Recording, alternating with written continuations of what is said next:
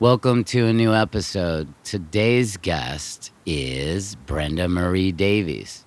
I think I've known her for five or six years. She was friends with a mutual friend of mine, a great painter. And that's how I met her. She arrived on my porch and uh, she was as cool as it gets. I wanted to interview her because I've noticed that her social has all been about this new thing called God is Grey, which is exploring a modernist approach to Christianity. And she's kind of going through all of her life story and unpacking, you know, how she was taught and raised with religion. And it sounds like she had a very strong, influential father that was very religious. But it's interesting to hear her journey about how she unpacks these strict rules, which I grew up with also. I grew up in the whole Catholic system and Catholicism. My parents would go back and forth from Christian to born again Christian to speaking in tongues to just simply tithing and giving some money to the church. I had an interesting conversation with her. I hope you enjoy it. And let's explore a very sensitive subject for some people. I think she's getting a lot of resistance and pushback, as well as getting a true following and a bunch of people that are really interested in hearing what she has to say the interview was pretty phenomenal. It was very fast and it was exciting to talk to her. So, after a little bit of music, we're going to start our interview with Brenda Marie Davies.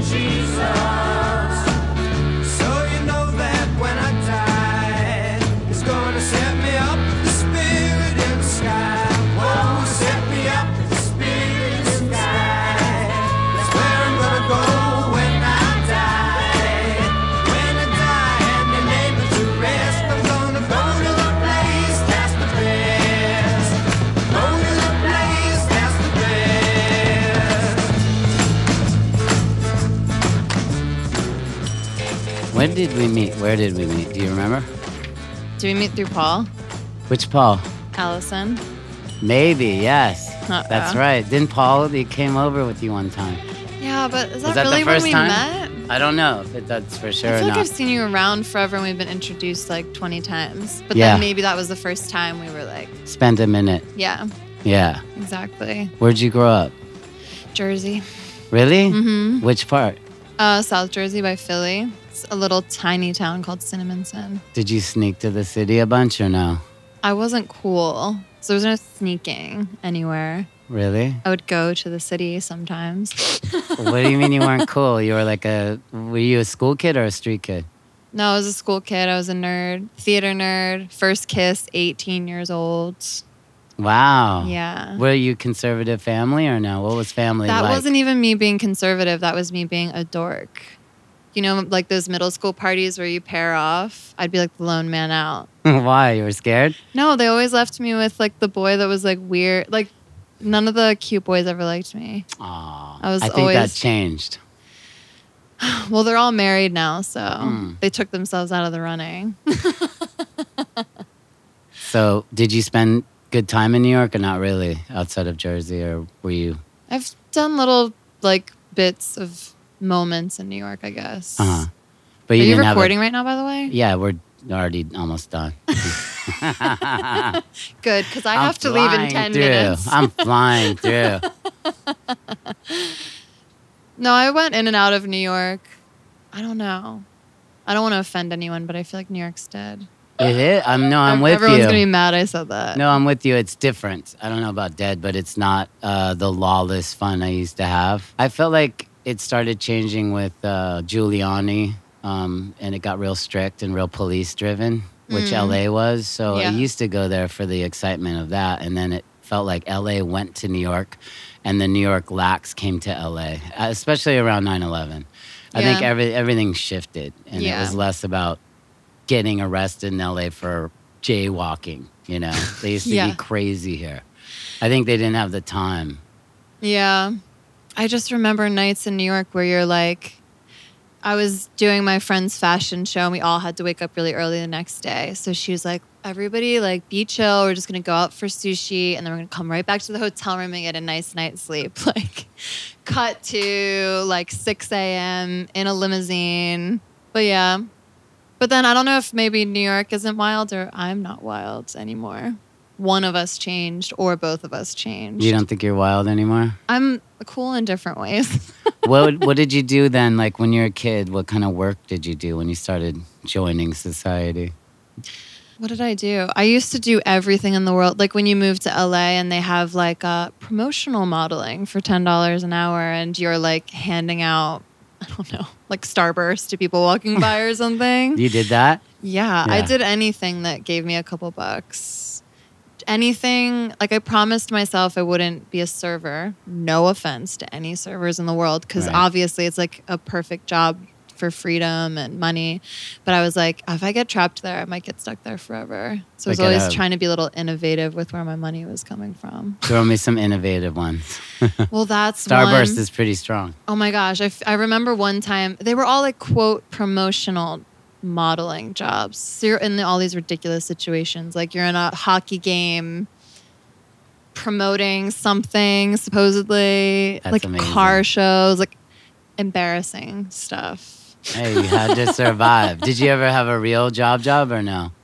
I personal assisted a couple people. Don't anyone hire me as personal assistant. I'm really horrible at it. I drop so many balls. It's insane. but then I started modeling. Yeah. And that's been a lifesaver. Yeah. Yeah. Do you still do stuff? Yeah. I can't believe how long I've stretched this out. That's cool. yeah. what kind of stuff have you been doing? Well, now I do fit modeling. Do you know what that is? Yeah. Not everybody knows what it is. I People do. are like, foot modeling? Cool. Like, no. Yeah, I have a friend that does a lot of it for a wedding dress designer. And Yeah. she said she calls it uh, going to get acupuncture because the girls stick her a thousand times a day.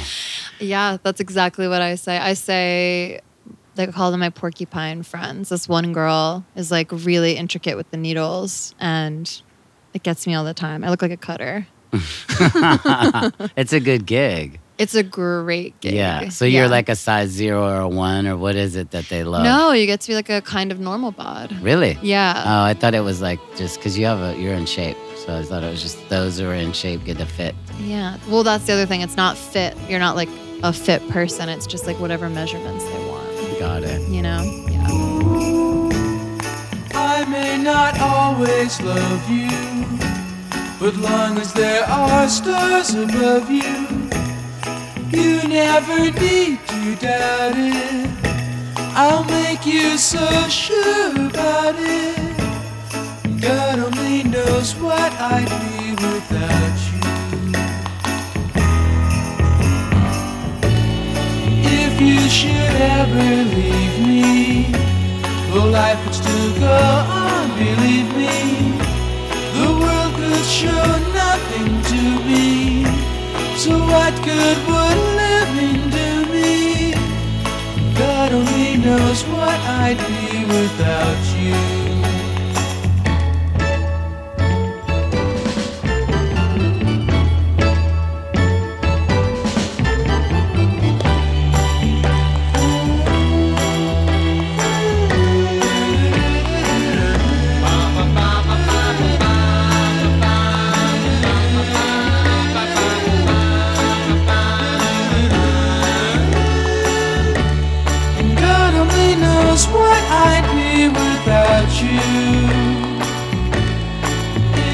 Should ever leave me, the life would still go on,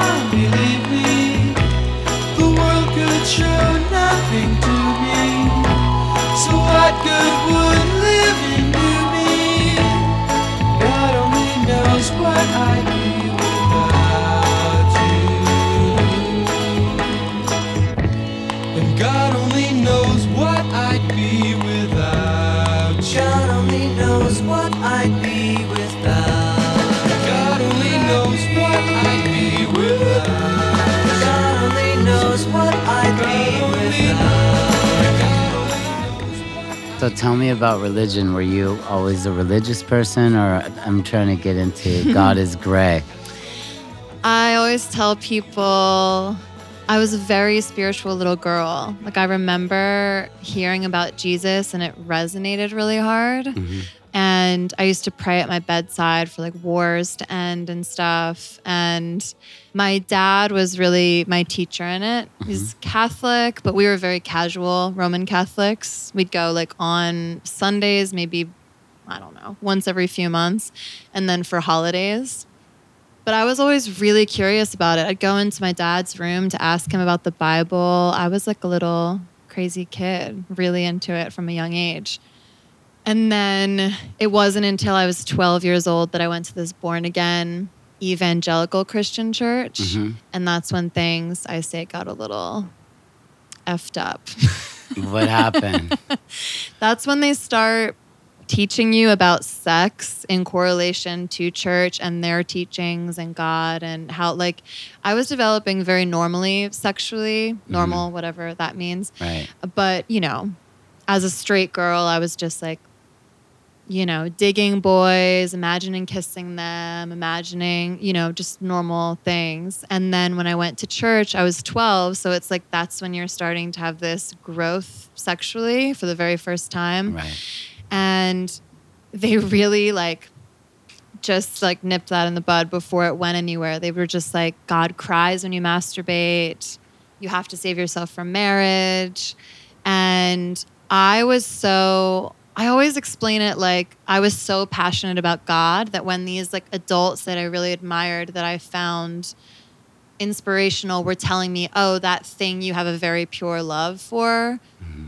cries when you masturbate. It was just kind of like, oh, oh my gosh, okay, I'm I'm so sorry, I didn't know. And then you're trying to like work all of these new restrictions into your life and your sexuality that's, That's just starting to bloom. Yeah. Yeah. I was in Catholic school, uh, but I, I don't remember why, but I got removed from it and then put in public.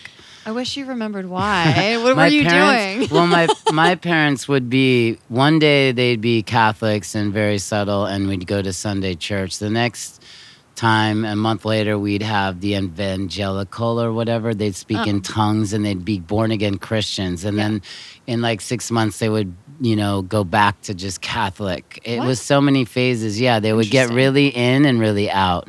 I remember the scariest was they would uh, when they got into born again Christian and speaking in tongues and then like throwing spirits around the house, they started taking in alcoholics that were in the mix. oh no. So it just got really weird and like traum traumatic at the house. You know, Oh, got wow. weird.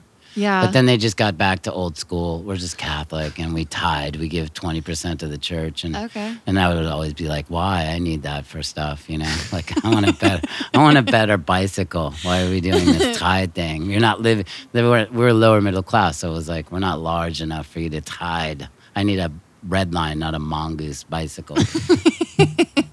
That's how I saw it, just as a selfish. I mean, that's fair. Yeah. Yeah. I noticed, like, in your audience, it's not all Christians. You got a big mix. So tell me about that. I mean, that's what I love. One of, I mean, I have so many trolls, it's insane. But one of my favorite things that people say is they bring up the diversity of my audience. And I think the majority of comments are from people that are like, oh my God, I'm atheist and I don't know why I love you. Like, or you're drawing me in even though I'm agnostic and I don't, I'm not sure what I believe. And then witches are like, thank you for representing us and, you know, like all this stuff. And it's really, yeah, it's nice because I feel what I'm doing is leading a conversation and I've created a safe space for people to just tell the truth mm-hmm. because I want to be committed to telling the truth as well. So it's like, if my truth is I'm having premarital sex when it feels right and I'm okay with that, then mm-hmm. like maybe you'll be more free to be like, I cheated on my husband, or, you know, like, I feel like the more you expose yourself, the more people return it to, you, and that's what's maybe making them feel comfortable in that space. And also, just I, I don't believe being LGBTQ is a sin, and I I use the Bible to back up my belief and moral intuition, etc. So they feel comfortable. But then so people are like, oh, Christians don't even like this girl. She's not a Christian, is what my like accuser troll people say. Mm-hmm. But my Gmail box pops off with Christians. Just people telling me their deepest, darkest secrets. And like, it's been really, really beautiful. And the and God is Grey. I'm assuming is it's a gray area. It's not black and white. Is that what your the Yeah. concept is? And people, yeah, always get mad. They're like, God isn't gray. He is omnipotent. And da da da. I'm just like, I know, Yeah, which is it's fine. too minimalizing for some, right? Yeah, I backed myself into a corner, but I really felt led to, I will say, in the Christian uh, world to use that name. It just like came to me, and I was like, yeah, that's right. That's what it'll be called. And because I talk about the gray area, I'm Right. like, God is black and white. There is an absolute truth, but this stuff is complicated. I've always experimented with gray. I have something called the Gray Organization that I bit off some old artist friends of mine. Really? Uh huh. I always analyzed the yin and the yang, Mm. and then I thought the center was gray. It's not white. It's not black. And how do I live being balanced? And I always thought the gray. You know, Yeah. so gray, gray this, gray that. you Yeah. know? yeah. I think it's it's a beautiful place to be. And whatever name you subscribe, quote God, you know, with, mm-hmm. I think that's where God resides the most because those are the areas where you're really seeking. Like if it's black or white, you're like, great, I'm not buying that house or I am marrying that person or whatever. Like if you know, you know. But gray is when you have to like dive into your spirituality or your intellect to really figure out what's going on. And I feel like that's the most present state of mind. When did you come up with this whole new? Because you've been what doing this for over what a year or so, or Yeah, it's been I- a year on Valentine's Day. Yeah, I noticed it. But what? How did it just come about? You were doing a lot of different things, and all of a sudden you're you're doing one thing well, and you're staying on it. Yeah. It's funny because I moved to LA to be a movie star, hmm which totally worked out. That's so rare. That's so rare. I know. I was, I was going to be the only one here doing it. Which is funny too, because in evangelical church, I don't know if you know if you've experienced this, but people will be like, um, there's this verse in Jeremiah that's like, I have a plan for you from God, like a plan, or there's another one in Isaiah that talks about like being a prophet to the nations. And in evangelical church, for some reason, they really harped on these two messages or verses, and they were like, You're supposed to do huge things. You're going to go out into the world and speak to the nations. So I was like, you know, a mediocre actress who's like the lead in all the school plays. And I was like, well, then I have to be a movie star to tell everyone about Jesus and So Hollywood. it wasn't intention early on. It's not like you're just now into religion. Yeah, that's why I think it's so funny and ironic because that was the original plan. And then in a weird way, I feel like I'm back to the original plan. Even, Yeah, but it just like looks completely different than I thought it was going to look. I like watching it, and it seems to be really fitting for you. Thanks. And you know, yeah, I was going to ask you how you how you noticed. I or how it noticed right away because I, I, you know, even though I'm older, like I've been on this whole internet thing out of curiosity since like Friendster. And I Yeah. always, you know, I was like early up to sign up for a Twitter, not knowing even what it did. Because it's just interesting to me. You know, the Mm. online world's interesting and it's many things, you know. It's Um, weird worlds. It is. It's really. That's what I was going to ask you too. Is like, how much pushback do you get because you're talking about a theme that's bigger than anything else. Religion and politics are supposed to not be discussed in a sense, right? That's Yeah. one of the old table manners my parents said. You don't discuss politics or religion. Yeah. And I was like, okay, you know. But yeah. uh, what's what's it like to be speaking in a modernist? I guess you're more modernist. Yeah, I mean, it's really difficult. For one, I have to give props to my sister because I grew up in this Roman Catholic household and we had the same thing where you're like, you don't discuss. Like, we had all these family secrets come out later, and it was just like, why didn't you just tell us that? It's not even a big deal. Like, who got divorced, whatever. And my sister was always the one at the dinner table pushing those boundaries. And she would just say something crazy like, I gave someone a blowjob last night. And like, wow. and her thing was always to like poke and prod and be like, I'm talking, somebody else talk. Like, I'm going to tell my truth. Someone else tell your truth. And I was horrified every time she did it. I would like crawl under the table and wish I was dead. But now I realize she totally inspired me for the way I live my life. Cause like when I see the ignorance and genuine harm that Christians, especially, are doing in our society, driving LGBTQ kids to suicide. No joke. You know, like having all these secret sexual experiences in the dark, like probably getting me too left and right and not even like addressing it because all sex is bad and like it's so convoluted in that space. And I just wanted to be the one at the dinner table, like, yo, because I was working through this stuff on my own for like 16 years. I saved myself from marriage. I thought I was going to live happily ever after. And he cheated on me, which I'm so happy about. I'm thankful he did it because it really rocked my world. I was like, oh, you don't get to just be a good girl and then your life turns out good, you know?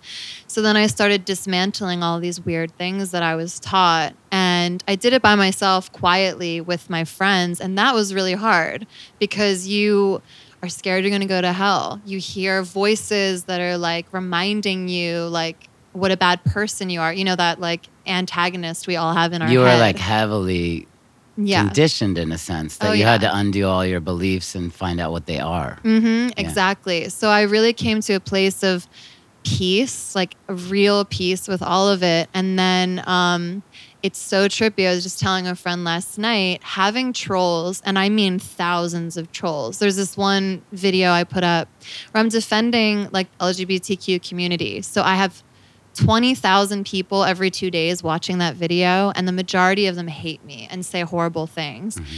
And I leave all those comments up because I'm like, cool, you guys should look at yourselves and see how gross you look. Like, Yeah. this is disgusting. This comment section is disgusting. And that's, if that's what you think Jesus looks like, like, go look at yourselves and be mm-hmm. pleased.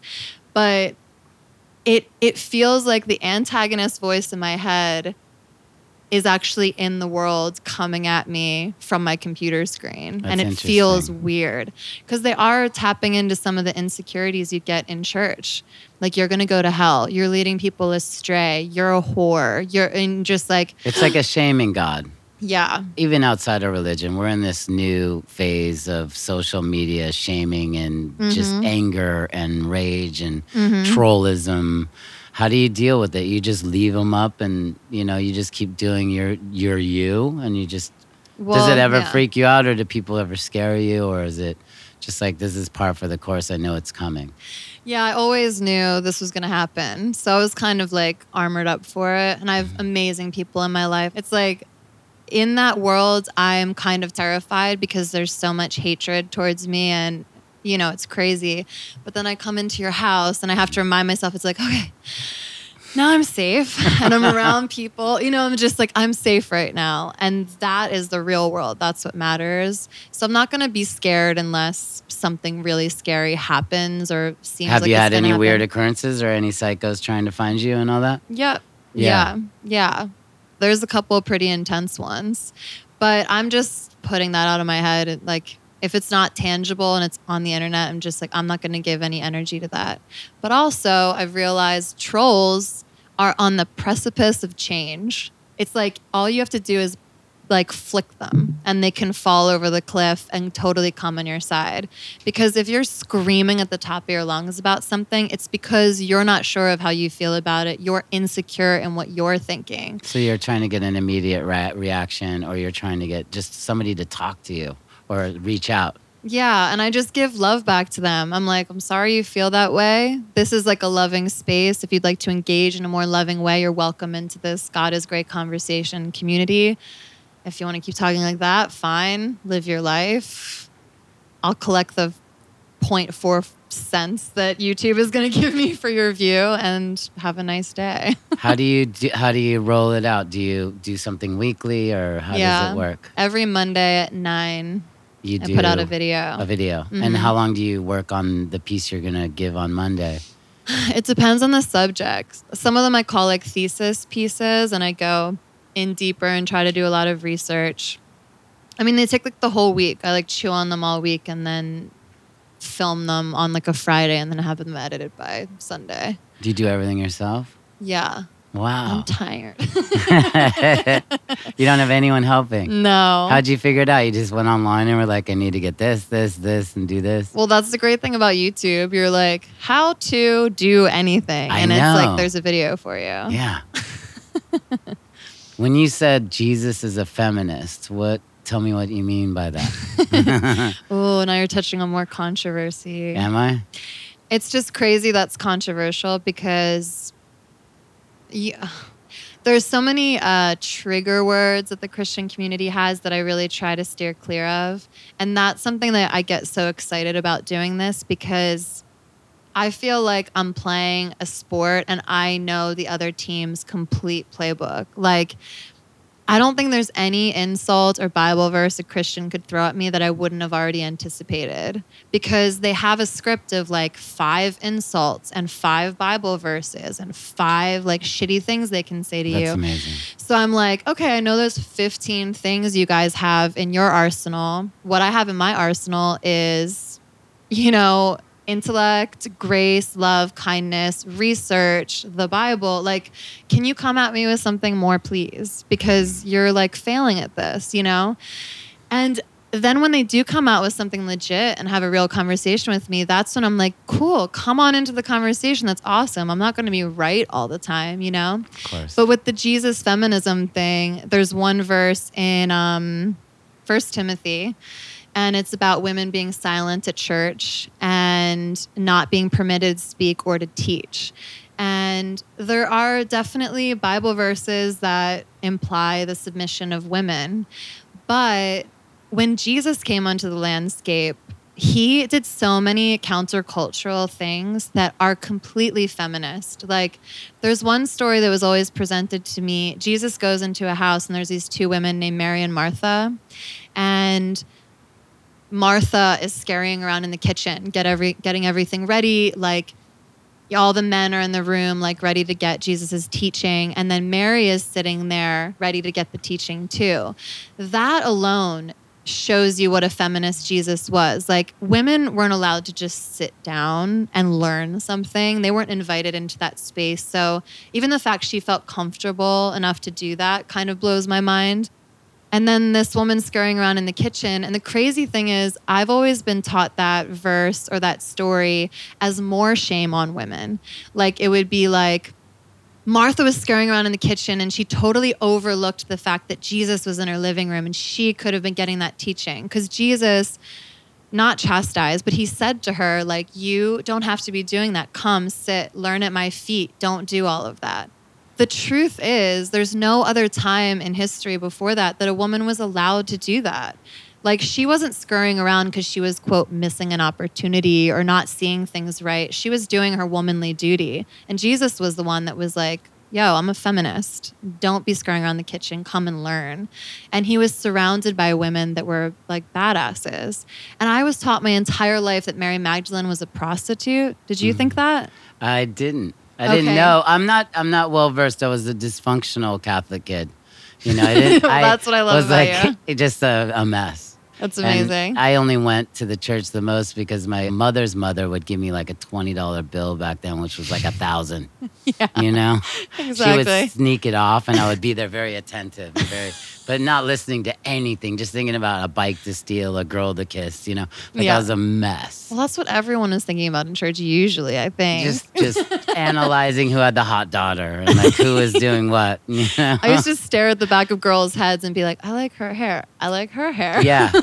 It's just funny. Like nothing's coming in. It's just like, No. "Burp, burp, burp." my brain's just like a little monkey, you know? Yeah, I think most of ours are. Yeah. Yeah.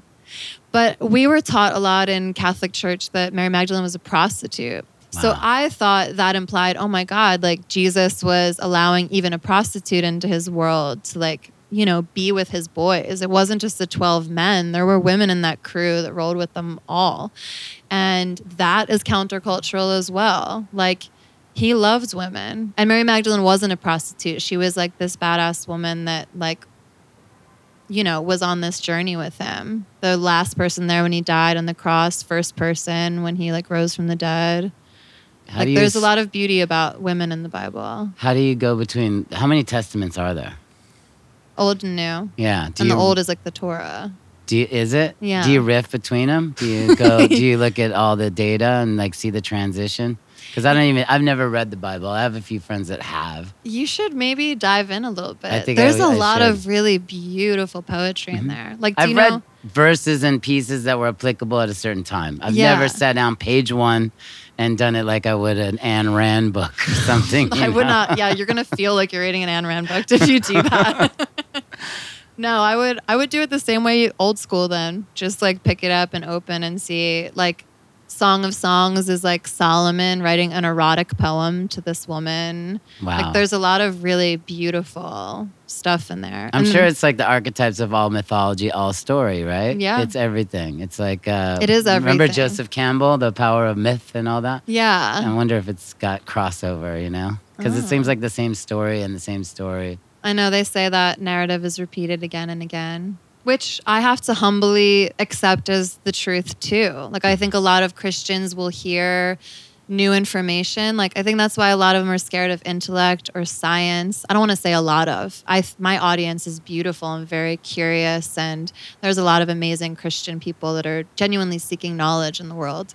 But I think a fact like that scares people because it's like, oh no, if there's similar narratives that have happened throughout history, does that diminish my faith? And it's like, no, that just makes me even more curious. It's like, wait, did Jesus manifest more than once in different parts of the world? Is that mythol like, you know, I don't know. It should make you be full of wonder, not feel scared because it challenges what you thought, you know? Mhm. Do you believe in reincarnation or do you? What's your thoughts? I mean, my dad has always taught me very like strict things I was like allowed to believe and not believe, and that is on his no list. I love this. So I was like scared to even consider that, but again, I I'm all about wonder. Like don't know things, just like wonder about things. Like it's so arrogant to be like, "Oh, I know that I only live once and I only die once." well, you shut Like, down the second you know something. You shut down to opportunities and Yeah. and uh, theories, and it just you close the book. Yeah. And then when I've heard about reincarnation and kind of like souls traveling in packs, like so much of that makes sense to me too. Cause I'm like, it's just so trippy that you can walk into a room and meet someone and be like, oh my God, I've known you my whole life. It's like, what is what is that feeling? Why do you That think you know them? vu or something. Yeah. Yeah, I've oh. gotten it a lot. The older I get, the more I see it. And like even my friends that are female singers, I saw one that had a certain audience. And then I met another one that had the same audience eight to 10 years later. And then I met another one that had the same audience 10 years after that. So I feel like it's a sense Groundhog Day, Yeah. you know? Yeah. It's interesting. It's and they've all been at this pinnacle where like they couldn't have been bigger and had more attention and then it's literally gone. So it's fascinating to watch. Or, you know, I'll see a boy that has the same mechanisms as a guy I, I once knew. And mm. it's just, that's pretty gnarly and it's very accurate. It's true. God is a concept by which we measure our pain.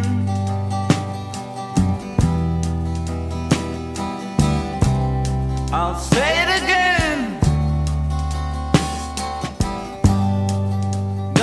Concept by which we measure our pain. Yes, we do.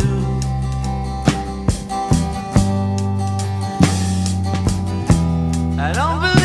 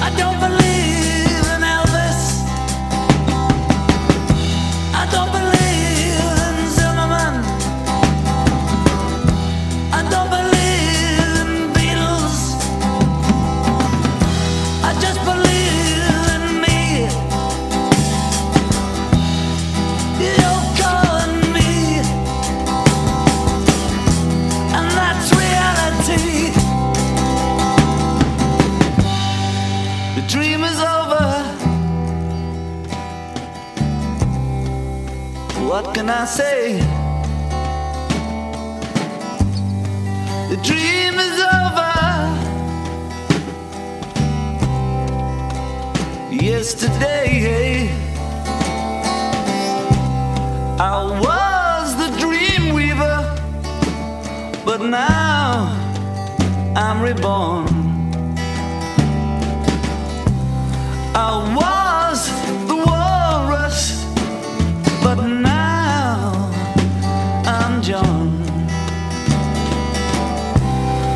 so, dear friends, you just have to carry on. The dream is over. Tell me about your book. Ooh. It's called On Her Knees. Double entendre for you. That's not on, uh, that's not on your dad's no list. So basically, On Her Knees is a combination. I was going to do it fiction, but at the end of the day, it's actually memoir. And the, I realized recently the reason I wrote it fiction is because I was afraid my dad would like not disown me, but that he would be like horrified by it because it's full, it's like sex, drugs, rock and roll, and trying to be Christian at the same time, which is basically what my journey has been. And so I actually wrote this like quote fictional novel. It's like very thinly veiled fiction, change names, situations. But the story is all mine. And I sent it out to a couple agents and they were like, We love this writing, but we just don't think there's an audience for it. And this was like two years ago now or whatever. I remember we talked once about a book you were putting together. Yeah. So it's Mhm. kind of crazy because I've realized now that I'm editing it again, the Me Too movement hadn't happened. Like Trump wasn't in office. It was like a totally different moment in time. And I can understand why they thought there was no audience because it's like, who are you talking to? Like sexual Christians? Who cares? Um, but then when all of this like started happening and everything, I feel like it might be more the ripe time for that kind of story. So I went on YouTube because these people were like, there's no audience for this. And I was like, yes, there is. And I was going to write back agents and be like, here's a sex positive Christian community and here's an LGBTQ affirming community. And they each have 50,000 people in them. Instead, I went on YouTube and there was girls that looked just like me in my early 20s, late teens. You need to dress a certain way as to not tempt men and you need to be pure until you're married and all this stuff. And I was like, oh my gosh, no one's saying any of this. Like, I just thought people may have been saying it. So I actually got so mad that I was like sitting on my couch one day and I was like drinking a glass of wine with a friend of mine and I had one of those stream of consciousness moments that I feel is so divine. It's like when Mary Shelley got Frankenstein or you know whatever your most beautiful moments are. I was like furiously typing and I was so in the zone when I like came out of it. My friend was like where did you just go? What was that? And I turned it around and I had this like long document and I was like, I think I have an idea. and I really believe it was God given. It was just like, I need to start my own YouTube and talk about these things because it looks like no one else is talking about them. So I guess I have to do it. and that's how it started. So in end, it healed my relationship with my dad. It drew us closer together. I was really scared he was going to not get it, not accept me. And it had the absolute different effect. So now my book can be like nonfiction because it's like, well, now he already knows what a mess I've been and whatever. That's amazing. Where are you at with it? Are you done or are you still writing? It's like, it's like the size of the Lord of the Rings trilogy right now. So That's awesome. I hired an editor and she's helping me make it an, a book that you know is digestible for That's- people. How long have you been writing it? well, I've been writing it for 10 years because it's a no, maybe 15 because it's a combination of I used to do blogging on MySpace, which was when I was saving myself for marriage and trying to be this like perfect girl. So it starts there and then it goes into private journal entries where I'm being more honest about what I was actually up to and yeah. So Is it's been like a is- 15 years. Is it even in the Bible that you can't uh, wed before marriage and all that, or is that New Testament? Is that how? Where does these? Where do these things come from? Well, I did it. I had a video on that because I had fun debunking that. Because I was like, okay, we keep saying save yourself for marriage, save yourself for marriage. What is marriage in the Bible? Marriage in the Bible is majority poly relationships with, and the polyamory only depended on how wealthy the guy was. So it's like, yeah, you could have a monogamous marriage if the dude is poor and he can't afford more wives. Otherwise, all the dudes had you know, Solomon is one of the great figures in the Bible, and he had hundreds of wives, hundreds of concubines. But I think we do need to be very careful with sex, and it should be honored and as beautiful as it was, as it was meant to be. But the purity thing has you like focused on the wrong thing. It's not about being pure; it's about honoring your body, etc. This this is like huge. You could do so many things. You're gonna, you're gonna start a modern church. I don't want to be I don't want to be a starter of any church. I mean, who knows what'll happen, but I mean, I'm open. I just keep saying I'm leading a conversation. That's what I feel the most comfortable with now. Yeah. Do you have atheist friends? I don't hang out with any atheists. I think they're terrible people. I'm like very judgmental. No, I think that um, God, Holy Spirit, whatever name you want to give to it, approaches people at the right time, you know, for themselves. So for me, Christianity is just about reflecting Jesus, like living that in your own life. I spend time meditating every day. I spend time like being thoughtful about what I want to present to the world and how I want to feel on the inside. And then if people see that and like what they see and want that in their own life, I will tell you what edifies me and what it is for me, which is Jesus, which is this like faith that I'm in. But unless and until someone asked or like was genuinely curious, I wouldn't ever push that on anyone because I really do trust that God does that in his own time for people. Right. You're just you're kind of a living example. You're Yeah, I'm like, I'm ready and available if you need a prayer, if you have a question about what I believe, like, I will never deny it. But, you know, I- if you're an atheist, I'm not going to like take out an apologetics book and try to talk you out of it. I get it. yeah. I do it with being clean. If I'm sober and I'm living my life and it is a nice full life, people say, "You showed me that you can have fun clean." Actually, that's your a- that's sobriety just is, a yeah. com- it's a compliment, and then and then, then they'll go further or they won't. You know. Exactly. But that's it. I don't ever.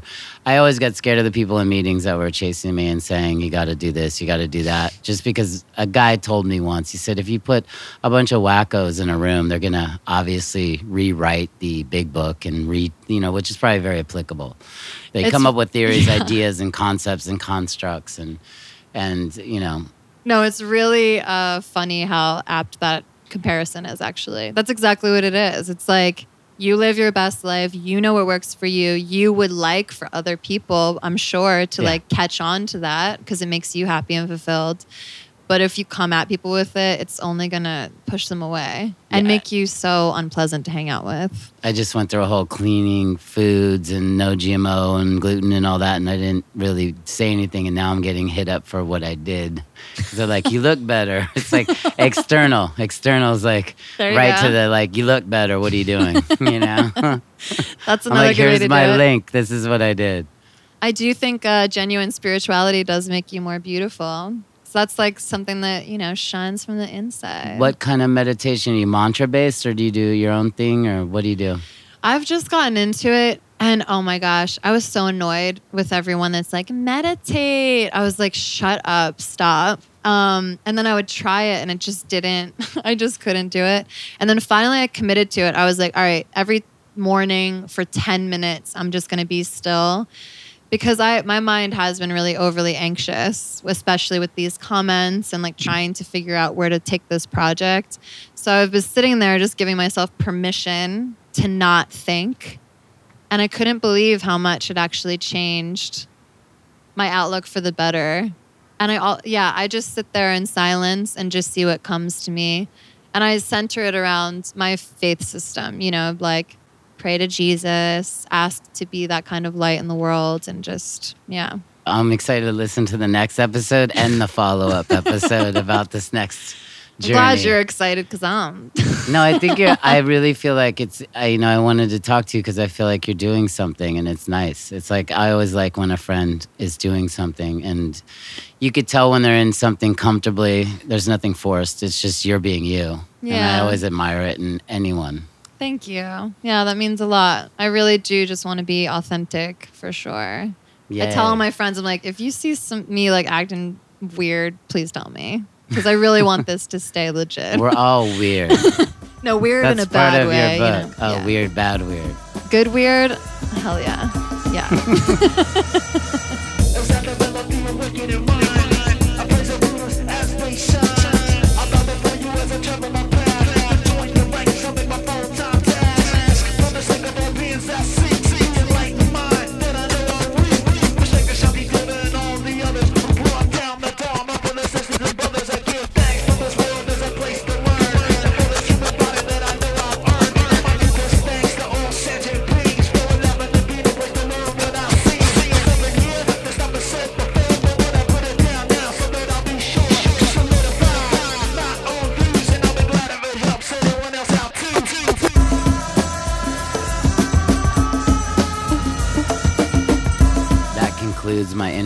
Brenda Marie Davies. I hope you enjoyed it. I'm sure there's a lot of comments on this episode because it's such a it's a heavy subject. I was always told you're not allowed to talk about religion and politics at dinner.